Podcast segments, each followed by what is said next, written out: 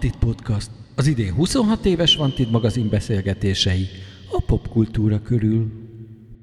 Sziasztok! Ez itt a Vantit Podcast legfrissebb adása, eheti vendégünk Sallai Laci, vagy ahogy kevesebben szólítják, László. A mikrofon innen végén Bihari Balázs. Azt hiszem ezen a nyáron millió helyen láthattátok őt különböző szerepekben, szerepkörökben, különböző zenekarokban, valamikor szólóban. Ezekről fogunk szerintem beszélni az elkövetkezendő egy óra során. Hello! Sziasztok!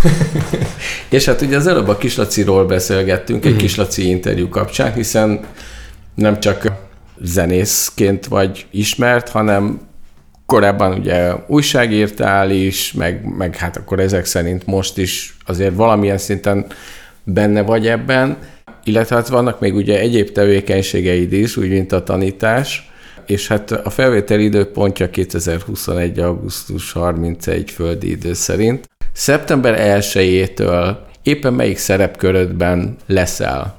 Ezek közül mindegyikben? Hát mindegyik része lesz az életemnek. Nyilván az intenzitás az, az általában változik, tehát mondjuk a tanítás az nyáron az háttérbe szorul, most igen, a koncertek azok eléggé nagy számban voltak, tehát most nagyon sűrű, sűrű volt a nyár. Az újságírás most valóban egy kicsit inkább ilyen mellékes dolog az életemben, tehát volt, hogy főállásban csináltam, de ez már azért elég, elég régen volt, hogy azóta főleg így külsőzöm ide-oda. Nagyon szeretem csinálni, nyilván ez is attól függ, hogy, hogy mikor mennyi időm van rá, meg hogy mennyire keresnek meg. De hát nyilván igen, most általában az ősz azért az jobban a, a tanításról szól, tehát ami így körülbelül a civil munkám. Most már ezt nem a közoktatás keretein belül csinálom, de egy, igazából én mindig szerettem azt, hogyha nem csak egy dologgal foglalkozom, akár egy dolgon belül is, tehát mondjuk nyilván a zenélésben is ezért van az, hogy több zenekarban részt veszem, több szerepkörben részt veszek különböző zenekarokban, tehát hogy igen, ez egy ilyen, de én szeretem ezt a több, több lábon állós dolgot. Ez mindig is így volt? Tehát mondjuk gyerekkorodban is már így volt? Hát igen, mert szerintem soha nem tudtam úgy Isten igazából eldönteni, hogy mi szeretnék lenni, tehát mindig egyszerre akartam régész lenni, ügyvéd lenni, zenész lenni, színész, nem tudom, tehát minden, minden akartam lenni egyszerre. Nyilván persze lehet, hogy gyerekek azok általában ilyenek, de hogy én, én mondjuk nagyon csodálom mondjuk az öcsémet, aki nálam mondjuk egy tíz évvel fiatalabb, és ő, ő sokkal határozottabb elképzelés tudással, tehát ő most mint 20 év körül van, és, és ő nagyon tudatosan tudja, hogy én ezzel akarok foglalkozni, és ezt akarom csinálni. Nálam ez soha nem volt ennyire erőteljes, én mindig így belekaptam dolgokba, és aztán ami tetszett, az megmaradt, ami nem, az meg nem. Mi maradt meg egyébként még legtovább, ami, ami, amit aztán később persze el is hagytál? Mondjuk a régészet? Nem, hát végül is azért a történelemnek van valami köze hozzá, de a, aztán a régészetből hamar ki, kiszerettem. Hát ez egy igazából elég jó kérdés, tehát hogy igazából inkább azok a dolgok ö, morzsolódtak le, amik, amik egyébként ezekhez a dolgokhoz kapcsolódnak, tehát mondjuk ö, szerveztem koncerteket is, régen volt egy ilyen kis punk DIY bookingom, amit csináltam. Én ezt tökre szerettem csinálni, meg azt gondoltam, hogy ez egy fontos dolog, de aztán rájöttem, hogy egyfelől nem is vagyok ebben túl jó, tehát az üzleti szemlélet azért nem egy nagy erősségem, és akkor ezeket mondjuk így, így ezeket szívesen láttam. Akartam hangmérnök lenni, nyilván most is foglalkozom otthoni felvételezéssel, de hát azért ez nem egy, tehát ez nem a nem tudom, TomTom stúdió otthon van, hanem ez egy, az egy ilyen elég egyszerű, egyszerű dolog. Tehát, hogy, és ezeket a dolgokat azért így, így el tudja engedni az ember, és nyilván rá is kényszerül bizonyos helyzetekben, amikor mondjuk megsűrűsödnek a más jellegű feladatai, hogy priorizálja a dolgait, és akkor ezek így le, lemennek. Hát a, a civil életemben meg igazából már nem nagyon vannak olyan dolgok, amik, tehát hogy, hogy mondjam, tehát dolgoztam irodában, stb. Ezt azt annyira nem szerettem, tehát hogy ez a 8-5-ig vonal az nem az én terepem. Én, én elég sokat szoktam dolgozni általában, hogyha dolgozom, de ezeket a kereteket nem annyira kedvelem, amik, amik mondjuk egy irodában vannak. Mondjuk azért szerintem ugye a Vantit podcast hallgatóinak azért helyezzük el, hogy te mikor voltál tínédzser, mert valószínűleg ők legalábbis a nagy részük azok 15-20 évvel idősebbek nálad. Uh-huh. Hát én 90-ben születtem, tehát nekem a gimis éveim azok a 2000-es éveknek a második felére estek, és akkor a 2010-es években voltam egyetemista, meg akkor kezdtem el így ebben az egész budapesti szénában mozogni, különböző szénákban, tehát össze-vissza bukkantam föl itt és ott, úgyhogy igen, nagyjából ez a tengely van, tehát most vagyok 31 éves. Azért is hívtunk meg a Vantit podcast adásába, mert valami fajta kapcsolódási pontot azért ért, érzünk a felső tízezer és a Vantid ízlésvilága, vagy a korabeli Vantid ízlésvilága között nyilván ezek ilyen zenei, szociokulturális kapcsolódási pontok lehetnek. Ezt próbáljuk esetleg mondjuk így felfejteni, annak ellenére, hogy te ilyen tíz év körüli kisrác voltál. Igen, de akkor kiribban kezdődött a zene iránt érdeklődés, tehát hogy így, a zene az így ilyen régóta mert hogy ilyen kis gyerekkorom óta így valamelyest része volt az ötöt, szerettem zenét hallgatni, már akkor is félig süket voltam, tehát én a jobb fülemre nem nagyon hallok, úgyhogy mondták, hogy valószínűleg a gyereket nem nagyon fogja érdekelni a zene, és hát persze just is az volt a, a leginkább, ami érdekelt. És akkor hát sokáig nyilván nem voltam tudatos zenehallgató, és akkor ilyen 8 vagy 7-8 éves volt, amikor a apukámnak a CD gyűjteményéből neki egy ilyen elég méretes és ilyen teljesen össze-vissza vásárolt CD gyűjteménye volt, és akkor valamiért a Manfred Mann-nek a best of betettem, a Didi című számot kerestem rajta eredetileg, és viszont nem ez volt az első szám, hanem a Mighty Queen című szám, és akkor az, az egy ilyen elektrosok jellegű volt, tehát az kb. olyan lehetett, mint amikor az Ed Sullivan show a Beatles meglátták az amerikai fiatalok, hogy így azt a mindenit ilyen is van, és hogy emlékszem, hogy mire véget ért a szám, tudtam, hogy ezt akarom csinálni, akkor majd tanultam zongorázni, de hogy így nem, nem éreztem, hogy ez bármennyire is segít, még akkor sem, hogyha egyébként én azt hittem, hogy Manfred Mann az az énekes, aztán kiderült, hogy ez a billentyűs a zenekarban. És akkor onnantól kezdve én elkezdtem ezeket az ilyen régi zenéket felfedezni, tehát ilyen Beatles, Buddy Holly, nem tudom, ilyen rock and roll zenekarok, hát amik otthon voltak, tehát ott így, így, így abból mindent így próbáltam így, így magamhoz venni. De ez annyira nem volt mondjuk így paralel az osztálytársaid ízléséhez képest valószínűleg, hát, nem? Nem, és ezzel nagyon egyedül voltam, tehát ugye általában gimnazistaként gyakran megéli az ember, hogy mit tudom én, ő valami szubkultúrában benne van, és ezt a többiek nem élik, és mondjuk elég fura volt, hogy én akkor már Tardos Péternek a rock lexikonját így kiolvastam, szerintem ötször, és hát nagyon szerettem zenéről beszélgetni, de hát mondjuk az általános iskola negyedikbe azért nem nagyon lehet, nem tudom, Roy Orbisonról beszélgetni. Egy személyes szubkultúra a negyedikben. Igen, tehát hogy ezzel valóban volt egy ilyen kis kívülállóság érzésem, és hát szóval nyilván, a, ahogy, ahogy mondjuk a gimihez közelítettünk, úgy azért egyre többen hasonlóan kezdtek el zenét hallgatni, tehát én mondjuk egy olyan közegbe jártam suliba, ahol, ahol mondjuk voltak olyanok, akik tudták szélesíteni mondjuk az én látókörömet, és így tovább. És hát nagyon sokat olvastam mindig a zenéről, tehát mondjuk például a Vantu magazin, az ugye már az én gimis éveimre mondjuk már volt hatással, ugye előtte Metal Hammer-t vettem évekig, az abból is nagyjából így fel vagyok készülve, 2002-től 5-ig, és akkor onnantól kezdve meg, meg, a, meg a, a, a Vantut olvastam, meg mindig, amikor kiment valami ismerősöm külföldre, akkor ezeket az ánkát, meg nem tudom, izéket, New Musical Express, akkor még ugye volt normálisan, és akkor ezeket így kértem, hogy így hozzák haza, és akkor akkor próbáltam nagyon friss maradni ebben a, ebben a dologban. Netetek mennyi, mikor lett otthon? Volt, már viszonylag korán volt internetünk, viszont nagyon sokáig csak betárcsázós volt. Tehát amikor ezt a végtelen internetet bekötötték, az egy ilyen hatalmas pillanat volt, és például akkor volt, hogy én a, tehát hogy előtte nyilván én számítógépes játékokkal játszottam, és akkor volt egy ilyen időkorlát, hogy itt egy órát vagy másfél órát lehetett gépezni otthon, és utána lekapcsolták az áramot, és akkor amikor be, bejött a végtelen internet, akkor kezdődött el a végtelen wikipédiázás, LimeWire-ről leszedni a számokat, tehát akkor teljesen átvette a, ez a zene, zene iránti lelkesedés, meg nyilván akkor azért már a más jellegű érdeklődéseim, tehát még a film meg az irodalom is ugye elkezdett bejönni, és akkor így, akkor onnan már inkább az információkat próbáltam leszívni óriási mennyiségben. Volt MySpace profilod? Több is, szerintem, mert a, az már a gimi zenekarunknak is volt, meg volt azt egy saját, ha jól emlékszem, és én nagy, nagy MySpace életet éltem, tehát az, az pont a, erre a végtelen internet bekötésével együtt már az így, így eléggé ment ez a dolog, és hát ennek igazából az egyetlen hosszú távú hatás az a Benedekkel való, Szabó Benedekkel való barátságom, akivel tulajdonképpen ott haverkodtunk össze. Én nagyon szerettem, és aztán és a mai napig azt gondolom, hogy egyébként ez egy elég szuper terep volt minden gyermetegségével együtt, mondjuk a, a zene felfedezésére, vagy az ilyen mm, barátságok köttetésre, ugye Benedek akkor Baján lakott, tehát hogy fizikailag elég messze laktunk egymástól, de ez egy ilyen tök jó közeg volt, hogy így mondjuk ilyen hasonló figurákat meg lehessen ismerni.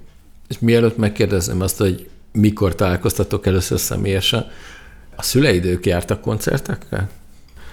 Hát nem igazán. Édesanyám ők kifejezetten nem szeret egyébként koncertre járni, tehát az elmúlt években egyszer-kétszer volt az én koncertjeimen, de ez nem, nem igazán jellemző rá. Apukám se nagyon, sem volt az, aki nagyon gyakran jár, de ő azért néha így el, elvitt, tehát például a, az első nagy koncertélményem az a korának a 97-es kis stadionos koncertje volt, akkor utána Boban Márkovicsot láttuk, ilyen tudom én, tíz év körül, ez egy ilyen tök menő dolog volt, egy ilyen dohos budapesti pincében láttam őt játszani, meg ilyen, ilyen, ilyen dolgok. Tehát azért voltak ilyen jellegű szupertrampet láttam, ilyen szintén kis stadionban, meg ilyenek. De már a, a, tehát a koncert élmények azok már inkább akkor jöttek, amikor már engedtek otthonról, és akkor teljesen ilyen random helyekre jártunk, tehát kinyitottuk a Pesti estet, és akkor ami, amit, amit találtunk és izgalmasnak tűnt, akkor így arra elkezdtünk így, vagy elmentünk. Volt egy barátom, a, vagy van egy barátom, a Baksai Máték, gimi, gimiben együtt jártunk, és akkor tényleg minden péntek este így kezdődött, hogy megnéztük, hogy mi van a Pesti estben, és Aláhúztátok? Hát igen, karikáztuk, igen és akkor, mit tudom én, és úgy így nagyon nyitottak voltunk akkor, tehát elmentünk jazzre is, tehát Vinant Gábort akkor láttam, és akkor mit a következő héten meg Shell Beach-re mentünk, tehát ilyen nagyon tényleg ilyen össze, össze-vissza, de hogy ez nagyon élveztük. Na, viszont akkor Benedekkel való első találkozásotok, Budapest Bajatengely. Igen, hát Budapesten történt, és hát úgy, hogy én akkor nekem már volt ez a gimi zenekarom, és akkor mi Roktogomban kaptunk lehetőséget, ami úgy működött, hogy kellett zenekarokat választani magunk mellé, hogy ne legyen nekik bukó az este, ezért úgy gondolták, hogy jobb, hogyha több zenekar van, és akkor és akkor gondoltam, hogy megkérdezem, hogy, hogy nem lenne kedvük játszani, és akkor feljöttek játszani Pestre. Persze akkor még nekem ilyenről nem volt fogalmam, hogy ilyenkor például úti költség van, meg nem tudom, tehát hogy, hogy akkor még azért mint 17 éves voltam, vagy 18, tehát hogy ilyen, ilyen dolgok még ilyen nagyon messze álltak tőlem, tehát az még nagyon az eleje volt. És akkor ott, ott találkoztunk először, és utána is kapcsolatban maradtunk, tehát hogy elég sokat e-maileztünk, tehát a MySpace-ről inkább az e-mailezésre ment át a dolog, még ezek a kilométer hosszú e-mailek korszaka volt, és aztán utána meg, tehát hogy ez a, megmaradt azért ez, a, ez az írásbeli kapcsolat, és aztán egyszer a mexikói úton találkoztunk, három évvel később, és akkor mondta, hogy ő itt lakik Zuglóban, és akkor kiderült, hogy két utcával arrébb lakunk egymástól, és akkor az meg onnantól kezdve így elkezdtünk összejárni, meg mert akkor meg már jött a közös zenekaros sztori is. Ha mondjuk az Egyedi Peti podcastjában lennél éppen, akkor ahol ugye az szokott történni, hogy, hogy ugye így körbejárnak ilyen mm. a kedves vendég által fontosnak vélt helyszíneket, akkor, akkor melyek lennének azok mondjuk ebből az időszakból?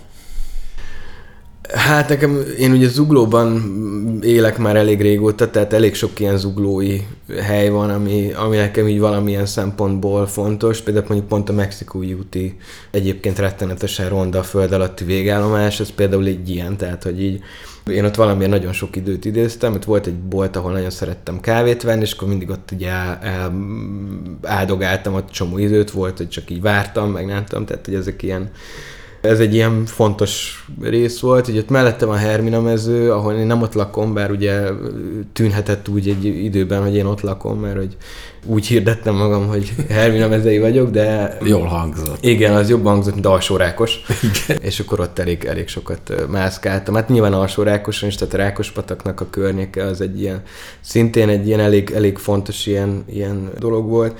És hát, és hát nyilván azért a belvárosba jártam azért, tehát hogy a haverok nem jöttek ki miattam Zuglóba, tehát hogy a belvárosban meg, meg így főleg az Oktogon környékén jártunk nagyon sokat, tehát eleve volt pár számunkra fontos kocsma, mint a Jero, meg a Helvécia, meg ezek, és akkor ide azért ilyen elég, elég sokat jártunk.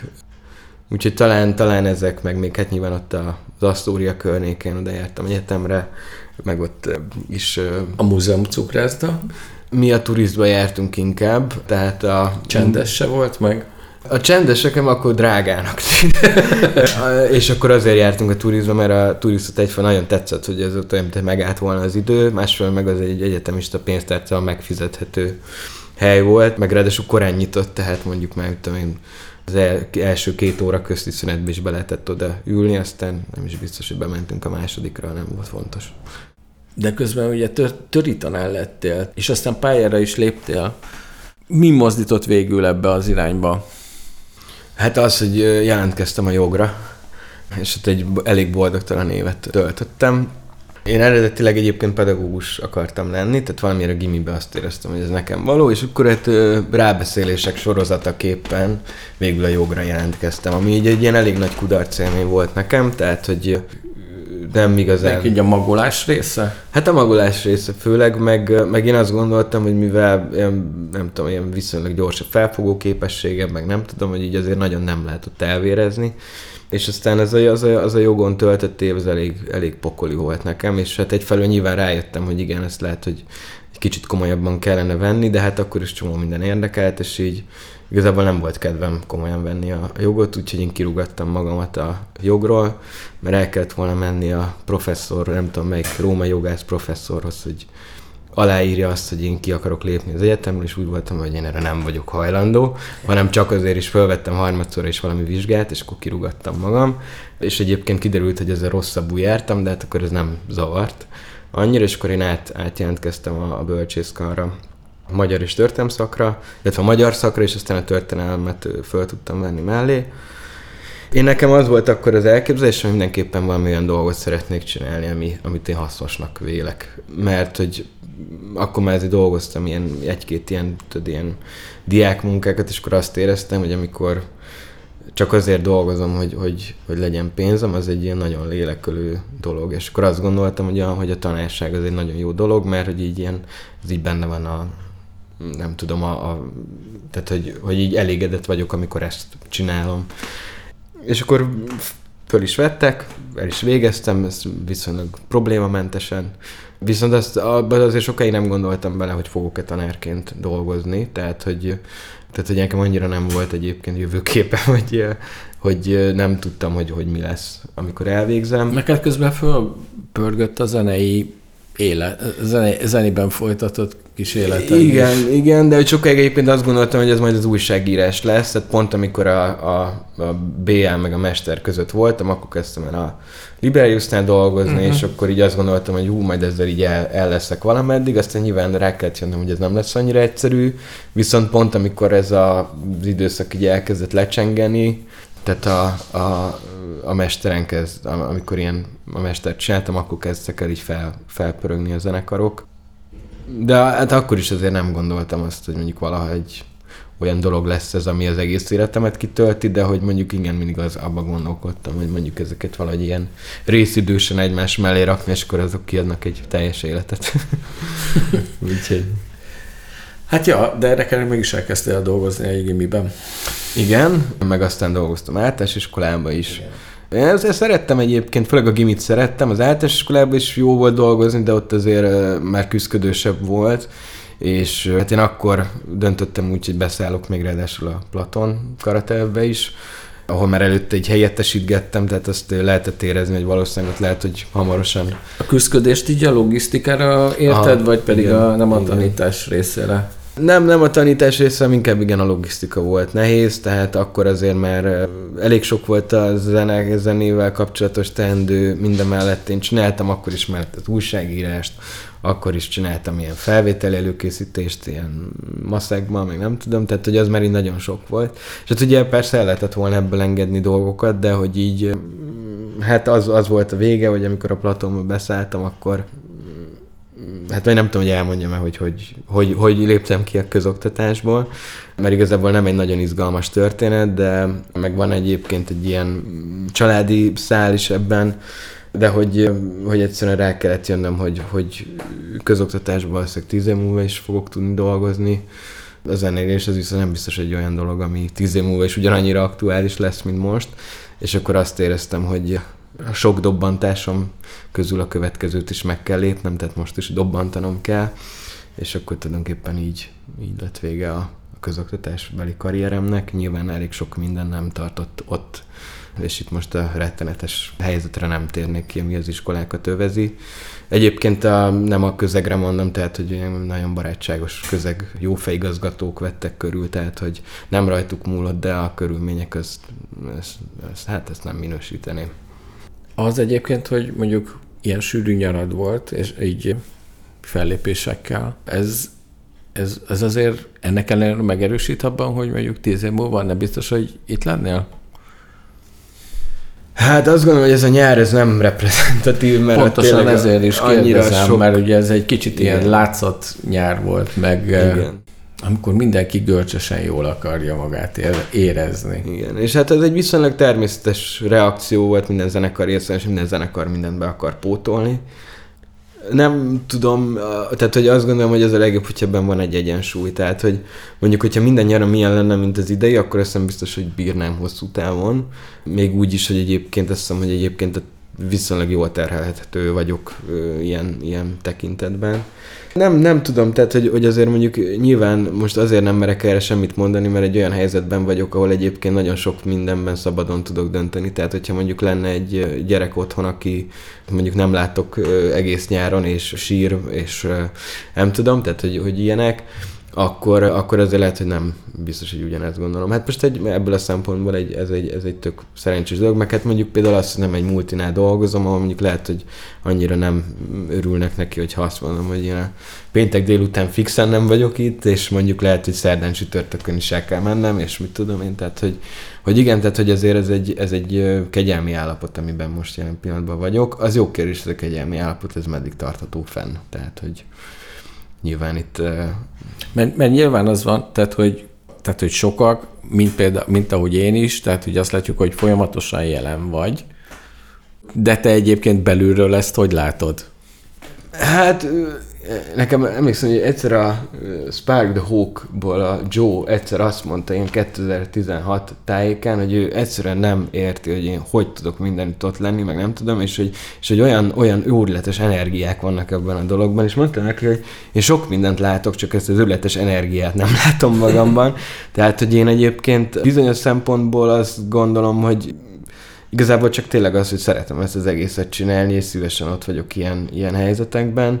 Van ebben valami flow is? Tehát, hogy, hogy, ez, hogy beindult valami, és akkor egyébként azon, azon a hullámon akkor egyébként így lehet így hát biztosan lovagolni van. sokáig? Igen, hát biztosan van, hát mondjuk most azért az augusztus második hetében ezt az őrletes flót nem éreztem, tehát ezt az őrletes fló az az alvásban lett volna, de de hogy nyilván ezek extrém helyzetek, tehát hogy igazából a, tehát hogy és ugye ez minden mellett, hogyha esetleg olyanok is hallgatnak minket, akik azt gondolják, hogy én valamilyen jazz képzettségű ember vagyok, tehát hogy én nem vagyok ugye egy kifejezetten, nem tudom, virtuóz zenész, hanem, hanem én azért egy, hát egy ilyen autodidakta, jókedvűen basszusgitározgató ember, ember vagyok. De hogy engem mindig igazából a leginkább nem is a zenélés izgatott maga, hanem így az alkotás. Meg a koncertezést azt nyilván nagyon szerettem egyébként, amikor nem 61 héten. Tehát, hogy, hogy igazából a a, koncertek azok azért jó, mert tényleg ott az ember egy olyan hát egy ilyen nagyon gyors visszacsatolást kap a közönségtől, amit a legtöbb egyéb művészeti ág nem nagyon tud egyébként megvalósítani. Nyilván biztos vannak ellenpéldák, de igazából, tehát, hogy én a legjobban nem ezt szeretek csinálni, meg dalokat írni. Tehát, hogy igazából engem az alkotás része tart ebben az egészben benne, és ebből a szempontból azért tényleg tök nagy szerencsém van, hogy olyan zenekarokkal játszom együtt, akik, akik szintén hasonlóban vannak, tehát hogy azt gondolom, hogy mondjuk a, nem csak a felső tízezerben ez egy nagyon fontos dolog, hanem mondjuk a galaxisokban és a Platonban is, meg a többi zenekarban is, amiben részt vettem, vagy néha részt veszek. Nyilván nagyon fontos a baráti szál a zenekarok indulásakor, és a ti esetekben is, tehát gyakorlatilag abban a hullámban, amelyben te ismertél váltál. Én úgy érzem, hogy ez egy nagyon fontos momentum. ezt, ezt a balanszot, ezt hogy sikerül fenntartani egyébként így az évek során? Mert, mert nyilván ez a, ez a, a hosszú távú együttműködésnek a, a talán az egyik ilyen legfőbb titka. Mm. Hát igen, az, tehát hogy azért a mi zenekaraink azért eléggé barátság alapúak, tehát hogy itt, itt azért általában az ember mondjuk azért kerül be ebbe a dologba, mert egyébként is amúgy egy helyre járt vagy nem tudom, tehát hogy, hogy azért nyilván ez itt, itt az elég, és, és ezért az elég fontos hogy egyik zenekar sem nagyon tudunk úgy elképzelni, hogy egyébként nem tudom, időnként egy session tag jön velünk, aki nem tudom, nem tudunk egyébként miről beszélgetni a buszba. Úgyhogy igen, tehát hogy azt gondolom, hogy az emberi rész az elég fontos, és szerintem elég fontos alkotó eleme a zenekarnak is, tehát hogy ez szerintem azért tükröződik is a, a lemezeken, vagy a, a dalokon, vagy akármint. De nyilván, tehát hogy ugye vannak emberek, akikkel meg mint nagyon régóta együtt vagyunk, de hogy szerintem ez egy, ez egy fontos dolog, hogy, hogy az ember nem tudom, így valahogy így tudja ezeket a ezeket kezelni. Egyébként azt gondolom, hogy, hogy egyik zenekarban sem vannak nagyon durva szituációk, tehát egyszerűen vagyunk annyira normálisak egymással, meg nem tudom, hogy hogy, hogy nem kell nagyon extrém helyzeteket elviselni a másiktól. De Én... akkor ti elég szerencsések vagytok. Hát én, a, én azt gondolom, hogy igen. Tehát, hogy itt azért igen, tehát hogy a, például azért a, ugye a galaxisokban van egy nagyon csodálatos helyzet, hogy mi hat éve ugyanabban a felállásban vagyunk, ugye a felső tízenekezünk nem adatott meg, de hogy például az, az egy tök érdekes dolog, hogy igazából nem nagyon érzem, hogy másképp működne, mint mondjuk öt évvel ezelőtt, amikor azért nyilván sokkal frissebbek voltunk egymásnak, vagy nem tudom. Hát ilyenek vannak, hogy nyilván a, hogy mondjam, a kapcsolatok azok tudnak intenzívebbé válni, és, és, és kevésbé intenzívé válni, de szerintem ennek is egy ilyen mm, színuszgörbe jellege van, tehát, hogy hol, hol, hol erősebb, hol mm, gyengébb, de nyilván ez mondjuk azért sokszor a, az egyéb életünkön is múlik, hogy ki mennyit melózik egyébként mellette, éppen a párkapcsolatának milyen szakaszában van, stb. Tehát, hogy azért ezek ilyen, ezek ilyen, ilyen dolgok is, vagy milyen olyan dolgok vannak, amik egyébként elveszik az energiát. De hogy igen, azért ez egy tök fontos dolog, hogy hogyha beülünk a buszba, akkor, akkor ne legyen az, hogy nem tudom, valakivel rá se nézünk egymásra, vagy nem tudom, tehát, hogy és mondjuk ezért nálunk mindig az is egy ilyen tök fontos dolog volt, hogy kivezeti a busz, tehát, hogy meg, meg ilyenek, tehát, hogy, hogy, hogy én nem szívesen dolgozom együtt olyanokkal, akiket nem kedvelek emberként, és ebből a szempontból is egyébként azért tök nagy szerencsénk van, tehát, hogy mindegyik zenekarra egy ilyen szuper csapat van körülöttünk. Viszont akkor elég alkalmazkodónak is kell lenned, hiszen más szerepkörbe vagy mondjuk a galaxisokban, mint mondjuk a felső tízben.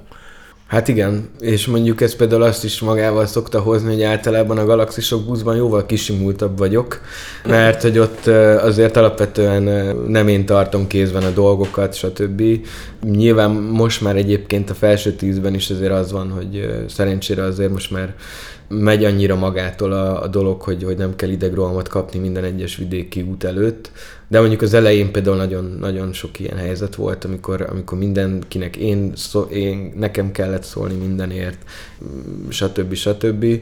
És ezek azért is rossz, mert hogy ugye azért te alapvetően akkor sokkal nehezebben tudod egyébként az egészséges viszonyt megtartani a többiekkel. Tehát, hogy, tehát, hogy nem jó egy ilyen osztályfőnök bácsinak lenni egy zenekarban, mert az azért az kicsit el tudja rontani a kapcsolatokat. Tehát az jó, hogyha ti egyébként azért mind, mind azért csak-csak egy egyenrangú haverként ültök be a, a, a buszba, vagy, vagy vagytok ott egy koncerten. És ebből a szempontból egyébként nyilván könnyebb basszusgitározni, és csak tagként részt venni az egészben. Nyilván a felső tízerben a felelősségem az, az sok szempontból nagyobb, de szerintem ezzel is úgy meg lehet tanulni élni. De egyébként én ezért is szerettem azt, mert sokszor szokták kérdezni, hogy mennyire nehéz ez, vagy nem tudom, és igazából én mindig azt szoktam, hogy könnyebb, tehát hogy három zenekarban lennék frontember, akkor viszont biztos megőrülnék. Így, így azonban azért tényleg elég, elég simán el lehet azért, vagy meg lehet ezt csinálni. Ugye az alkotás folyamatára ez így mennyire hat ki? Tehát, hogy ezek a különböző szereposztások. Ugye nyilván, ahol, ahol én ugye dalszerzőnek minősülök elsősorban, az ugye a felső tízezer, illetve a, hát hol aktív, hol inaktív Summer Soul Boy. Ott igazából lehet elég határozott elképzelésekkel tárom már a többiek elé, hogy, hogy mi a helyzet, de azért ott mindig, mindig van egy ilyen zenekari szűrő, amin átmegy a, átmegy a dolog, tehát általában már ilyen kézdemókat viszek le, vagy mutatok a többieknek, és, és akkor így ez zajlik.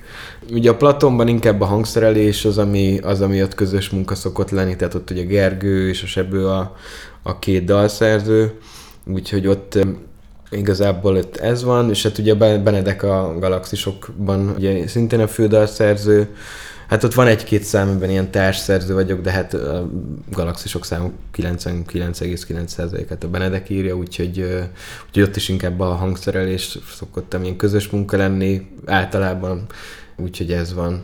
Hát a, a, ilyenkor arra kell figyelni, hogy ezek valahogy balanszban legyenek, tehát hogy én egyszer volt egy olyan nyaram, azt 2018 amikor egyszer csináltuk a Galaxisok lemezt, akkor volt Zombie Girlfriend lemez felvétel, és akkor fejeztük be a felső tízernek a második lemezét, tehát, hogy az, az, azok nem szerencsés szituációk, amikor ezek nagyon egymásra csúsznak. Volt egy ilyen nap, amikor a Budafoki úton az egyik ajtóból rohangáltam át a másikba, mert az egyikből a galaxisokat kevertük, a másikba meg a felső, felső tízezret, és akkor néha átszaladtam a galaxisokba így meg, megnézni, hogy akkor hogy, hogy áll a helyzet.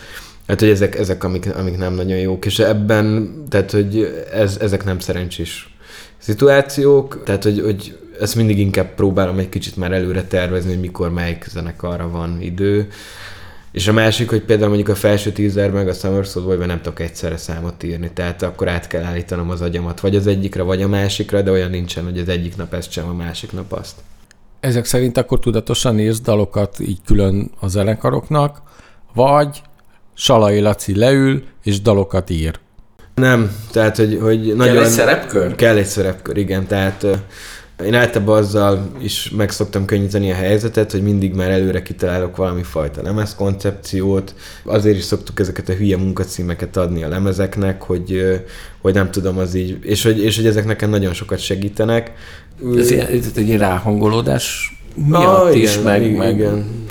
Igen, meg ugye régen én is azt gondoltam, hogy ugye dalszerző az azért dalszerző, mert sétál a mezőn, és akkor egyszer csak egy ilyen gyönyörű dal a messzébe jut, megszállja az ihlet, és akkor kész a dal, és akkor hát rá kellett jönnöm, hogy azért ennek azért sokkal egyszerűbb módja is vannak. Tehát, hogyha az ihletet várnám, akkor szerintem az első nagy lemezemről beszélgetni most. Tehát, hogy, hogy ugye azért, tehát ennek van egy meló része is azért tulajdonképpen, és igazából a én, én igen, tehát valahogy úgy tudok dolgozni ezeken a dolgokon, hogyha igen, saját magamat így bele képzelem bizonyos szituációba. Ez egyébként ezek egy kicsit ilyen álmodozós, fantáziálós dolgok ezek is, tehát hogy uh, itt azért nem arról van szó, hogy én a zene elmélettel felvértezve uh, szögmérővel írnám a dalokat, de hogy mondjuk például igen, tehát hogy kellenek azért ilyen bizonyos ilyen kiváltó hatások, amik, amiktől meg tudnak születni dalok, és igen, ez kell a szerepkör, hogy tudja, hogy most melyik zenekarba, és azt is, hogy, hogy, hogy éppen mit akarok csinálni. Valószínűleg, hogyha majdnem híres soksuliban lennénk, akkor feltehetnénk azt a kérdést, hogy valaki le tudja briefelni a felső tíznek az arculatát és mondani valóját öt szóban.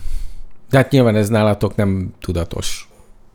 Nem, és pont nem olyan régen beszélgettünk erről, és arról beszélgettünk, hogy vajon baj-e, hogy egyébként nem tudom ezt megfogalmazni magamnak, tehát, hogy nem. valahogy... Nem a te dolgod, igen, szerintem. tehát, hogy, hogy én a... A, a fel... menedzserednek kell tudnia. igen hogy én azt mondtam erre, hogy lehet, hogy egyébként az, az, az szomorú lenne, hogyha én tényleg tudnék öt szót mondani, ami... És egy jó persze, tehát hogy azért ez nem a, tehát hogy nem tudom, tehát hogy ez nem az XTC, vagy nem a Steelidenről van szó, tehát hogy ami mondjuk tényleg nehezebben megfogható, vagy nem tudom, tehát itt nem azért, mert hogy mi valami elképesztően komplex dolgot csinálunk, csak egyszerűen azért, mert, mert valahogy mindig egy ilyen kicsit ilyen színesebb, vagy, vagy hogy is mondjam, inkább ilyen, tehát, hogy hiába most arról beszélünk az előbb, hogy kellenek ezek a tudatos körülmények a dalszerzéshez, de hogy ugyanakkor meg azért eléggé szeretem, hogyha maga az aktuális hangulaton viszel magával mindenfelé, és, és, és nem, nem egy tudatos tervezésnek a, a, a része, tehát hogy nem, nem egy piackutatás előzi meg a, a, a lemez felvételt ha mondjuk így váratlanul belehelyeznének egy ilyen dalszerzői vakrandiba, tehát ami mondjuk, mondjuk így a songwriting campeket jellemzi, akkor vagy mondjuk amilyen a, mondjuk a dalfutár, ahhoz így eléggé rugalmasnak érzed magad?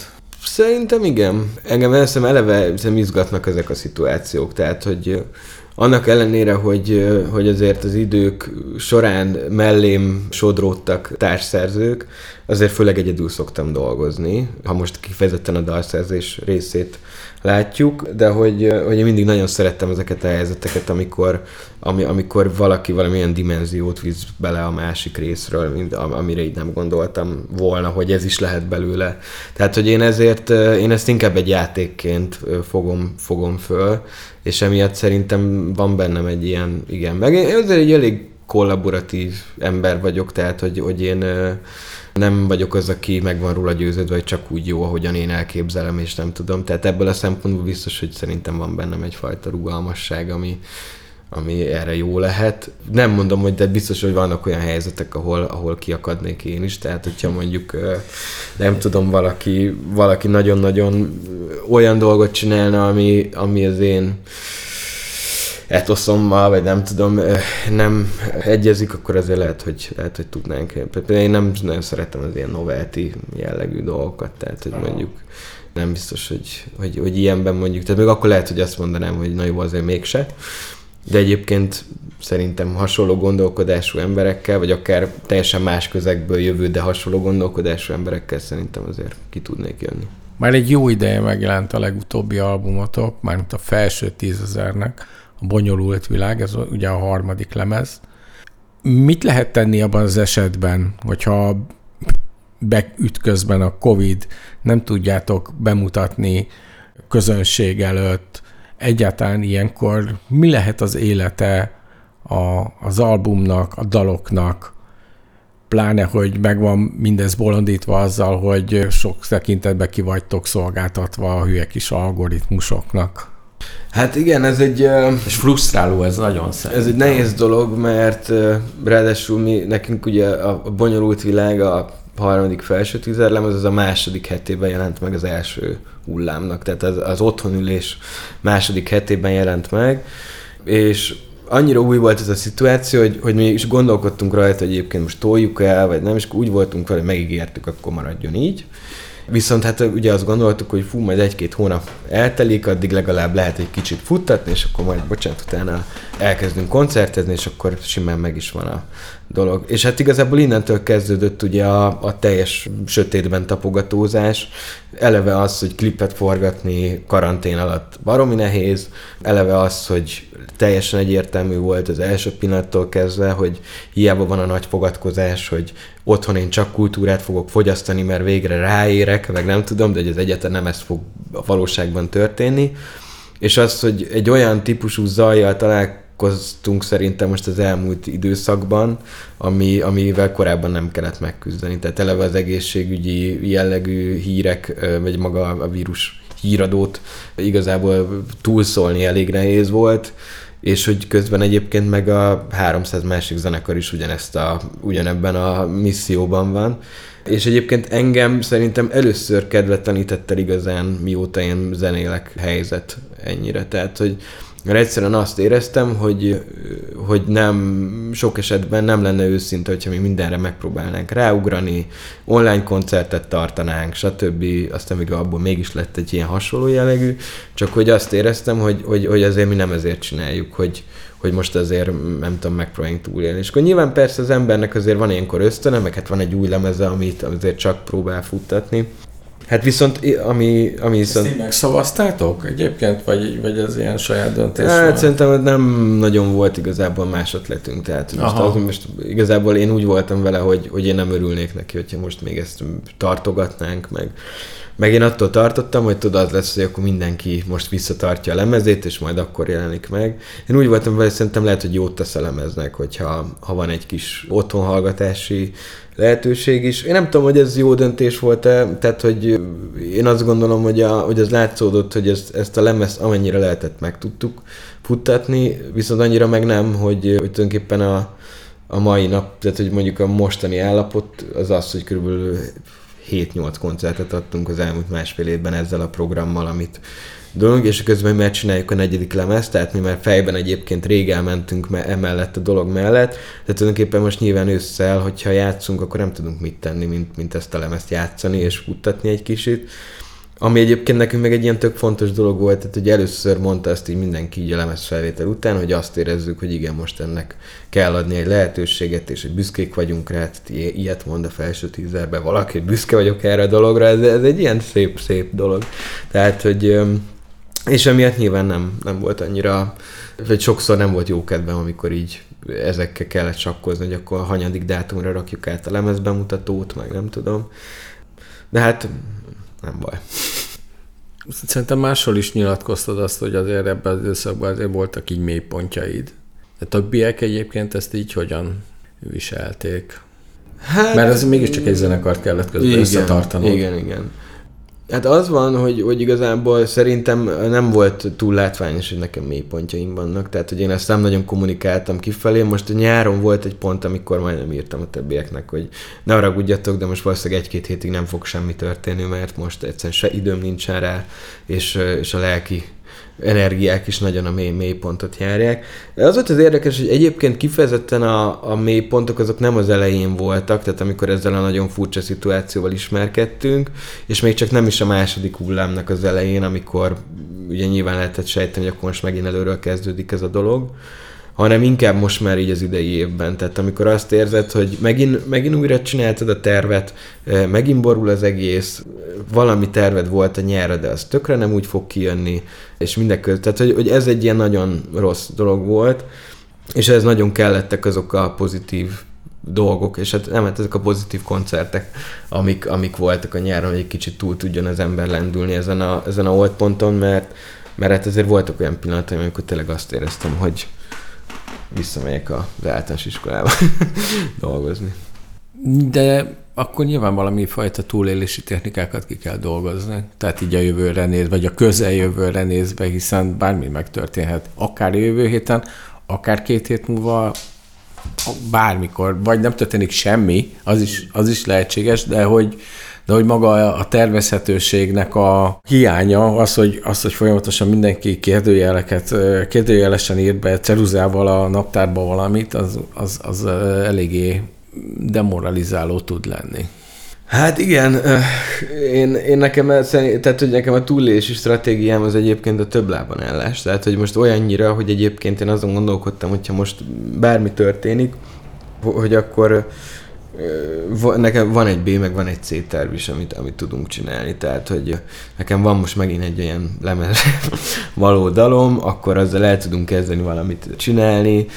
Én nem szeretem, hogyha nem tudom, egy ilyen tévéműsor lesz a zenekarnak az életéből, meg, meg ilyenek, tehát hogy mi, meg szerintem tőlünk ez a fajta nyilvánosság eleve messze áll, tehát hogy a felső tízesről nem arról szólt, hogy karaktereket építünk föl, meg nem tudom ilyen izé, hanem sokkal inkább ez egy ilyen, ahogy esik úgy puffan jellegű marketing jellemezte a felső tizet, Viszont, tehát, hogy ami biztos, hogy, hogy valahogy meg kell találni azokat a csatornákat, ahol egyébként a, a, a közönséggel valahogy közvetlenebből tudunk kommunikálni, mert hogy azt érzem, hogy, hogy azok a nyilvánossági terek, amik eddig fixek voltak, azok egyre kevésbé alkalmasak arra, hogy tényleges párbeszéd alakuljon ki, mint ami pár évvel ezelőtt a Facebook erre tök alkalmas volt, mondjuk a, akár csak az, hogy posztolgattunk, és hogy azt érzem, hogy, hogy ez elég sok különböző folyamat miatt ez, ez már egyáltalán nem alkalmas arra. Nyilván azt hiszem, hogy most ez minden zenekarnak egy ilyen fontos dolog, de hogy nekünk eleve azt is deklarálnunk kell, hogy mi szeretnénk beszélgetni veletek, meg,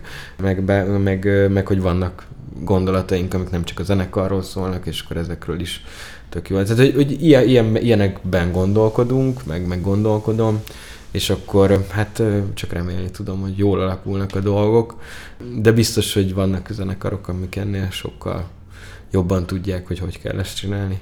És hát az, az biztos, hogy én soha nem voltam abban jó, hogy egyébként tervezzek, tehát hogy, tehát, hogy ha megkérdezed, hogy mik a jövőbeli terveim, akkor nem azt fogom mondani, hogy kocsit fogok venni, meg nem tudom, hanem azt fogom tudni neked mondani, hogy melyik zenekarral, melyik lemez fogjuk megcsinálni jövőre, tehát hogy, és egyébként, tehát hogy ez a másik ilyen érdekes dolog, hogy, hogy azért az elmúlt években ez nem is volt kérdés, hogy, hogy, hogy mondjuk ezt mondom tervként. Nyilván most ez egy kicsit mindenkit szembesített a, a, a saját életével, és hát talán először vannak az, hogy, hogy megpróbálok egyébként a saját életemre is B és C terveket kidolgozni. Hát aztán meg nyilván ahogy esik, úgy puffan, mint az előbb is. A Fekete Zajon arról beszélgettünk, hogy milyen jó lenne a következő lemezt is fölvenni Dorozsmai Gergővel a TomTomban, hiszen az előző ott készült, és hát szerintem ez a legjobban szóló felső tíz album, talán nem véletlen.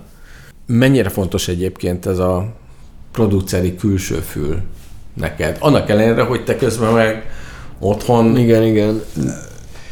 Nem, de nagyon fontos, és nagyon fontos az, hogy, hogy olyan emberrel tudjam ezt csinálni, aki, akivel azt hogy kölcsönösen meg tudjuk érteni egymást, és meg a Dorosmai Gergő, ő egy, egy nagyon alkalmas személy erre, tehát hogy a, a Gergő tudja, hogy én milyen zenéket hallgatok, én is tudom, hogy a Gergő milyen zenéket hallgat, bár a Gergő biztos hallgat olyan zenéket is, amikről fogalmam sincsen, de hogy ez, és mivel azért ő ő nekem azért egy, volt egy nagyon jó élmény vele dolgozni, mert hogy ő ugyanakkor meg tökre rálát ugye a, a stúdió munka miatt olyan produkciókra is, amik teljesen másképp működnek, és, és ez, ez valahogy, és akkor tök jó volt, hogy mondta, hogy fú, mondjuk ezt ennél a lemeznél így csinálnánk, úgy csinálnánk, stb. hangszerelésileg, vagy bármi.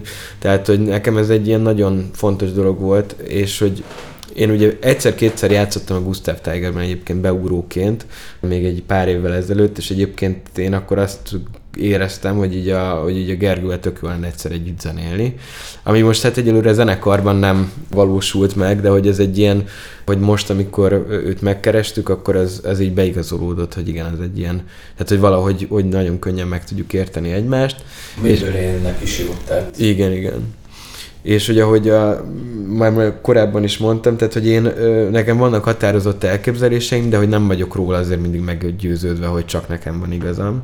És azért ebből a szempontból nagyon jót tette Gergő, tehát azért a, a zenekaron belül ugye általában nekem van a leghatározottabb elképzelésem, hogy mit szeretnék, és nem biztos, hogyha mondjuk a zenekaron belül köröztetnék ötleteket, és egyébként nem kisebbítve többiek érdemeit, akik egyébként rengeteg hangszerelési ötlettel, meg stb. szoktak előállni, tehát hogy ezért egész zenekari munka folyik, de hogy azt hiszem, hogy amikor ez a stúdiózás van, akkor, akkor nagyon jó, hogy, hogyha van valaki, aki, aki azt mondja, hogy figyelj, tudunk menni erre az útra, ez így fog szólni, erre, ebbe az útba, vagy megcsináljuk a C-t, azt én sem tudom, hogy hogy lesz, de akkor kipróbáljuk. Tehát és ebben a Gergő tényleg egy nagyon-nagyon jó partner volt. De ebben az esetben is mondjuk az áment mondjuk te mondod ki? Hát szerintem a legtöbbször igen, tehát a legtöbbször én, én meg hát nyilván ott azért közösen szoktunk dönteni, tehát hogy, hogy azért ott sem szoktam magamat tartani ahhoz, hogy csak én mondhatom ki a, hogy néha Gergő szokott ilyet mondani, hogy hát ez, ez csak így, csak így lehet szerinte, de, és, de egyébként szerintem általában igaza van, tehát, hogy de igen, tehát nyilván itt egy ilyen furcsa lánc reakcióban működnek ezek a döntések. És egyébként ez is egy tök érdekes dolog, hogy most megjelent másfél éve a lemez, most valamiért múltkor újra kellett hallgatnom, és hogy már volt, ahol gondolkodnom kellett, hogy az én ötletem volt, vagy a Gergő, és hogy már ezek tök tökre összefolynak, mert hogy egyszerűen már annyira természetesnek tűnik, Úgyhogy emiatt is azért egy tök jó dolog volt. A másik meg az, hogy, hogy én egyébként nagyon sokat tanultam például azon a stúdiózáson. Tehát amikor most ugye elkezdtük a negyedik lemezt így félig meddig fölvenni, azt is a Gergővel egyébként, és hogy már sokszor az volt, hogy már, hogy már tudtuk azt, hogy, hogy, miket, hogy mikre jöttünk rá az előző stúdiózásnál. Tehát, hogy én például ezért eléggé szeretem otthon széthangszerelni a számokat, és akkor nagyon sokszor a Gergő például azt mondta, hogy figyelj, itt nem kell mindennek megszólalni, hanem te nyugodtan álljál 20 másodpercig csöndbe, és akkor jobb lesz a dinamika, és akkor ezekkel, mert én például sokkal többet foglalkoztam otthon, és sokkal tudatosabban foglalkoztam a hangszereléssel otthon, mint korábban, amikor igazából annyi volt a hangszerelési koncepcióm, hogy milyen hangszereket tudnék még, még, még elképzelni, és még hány gitársávot tudok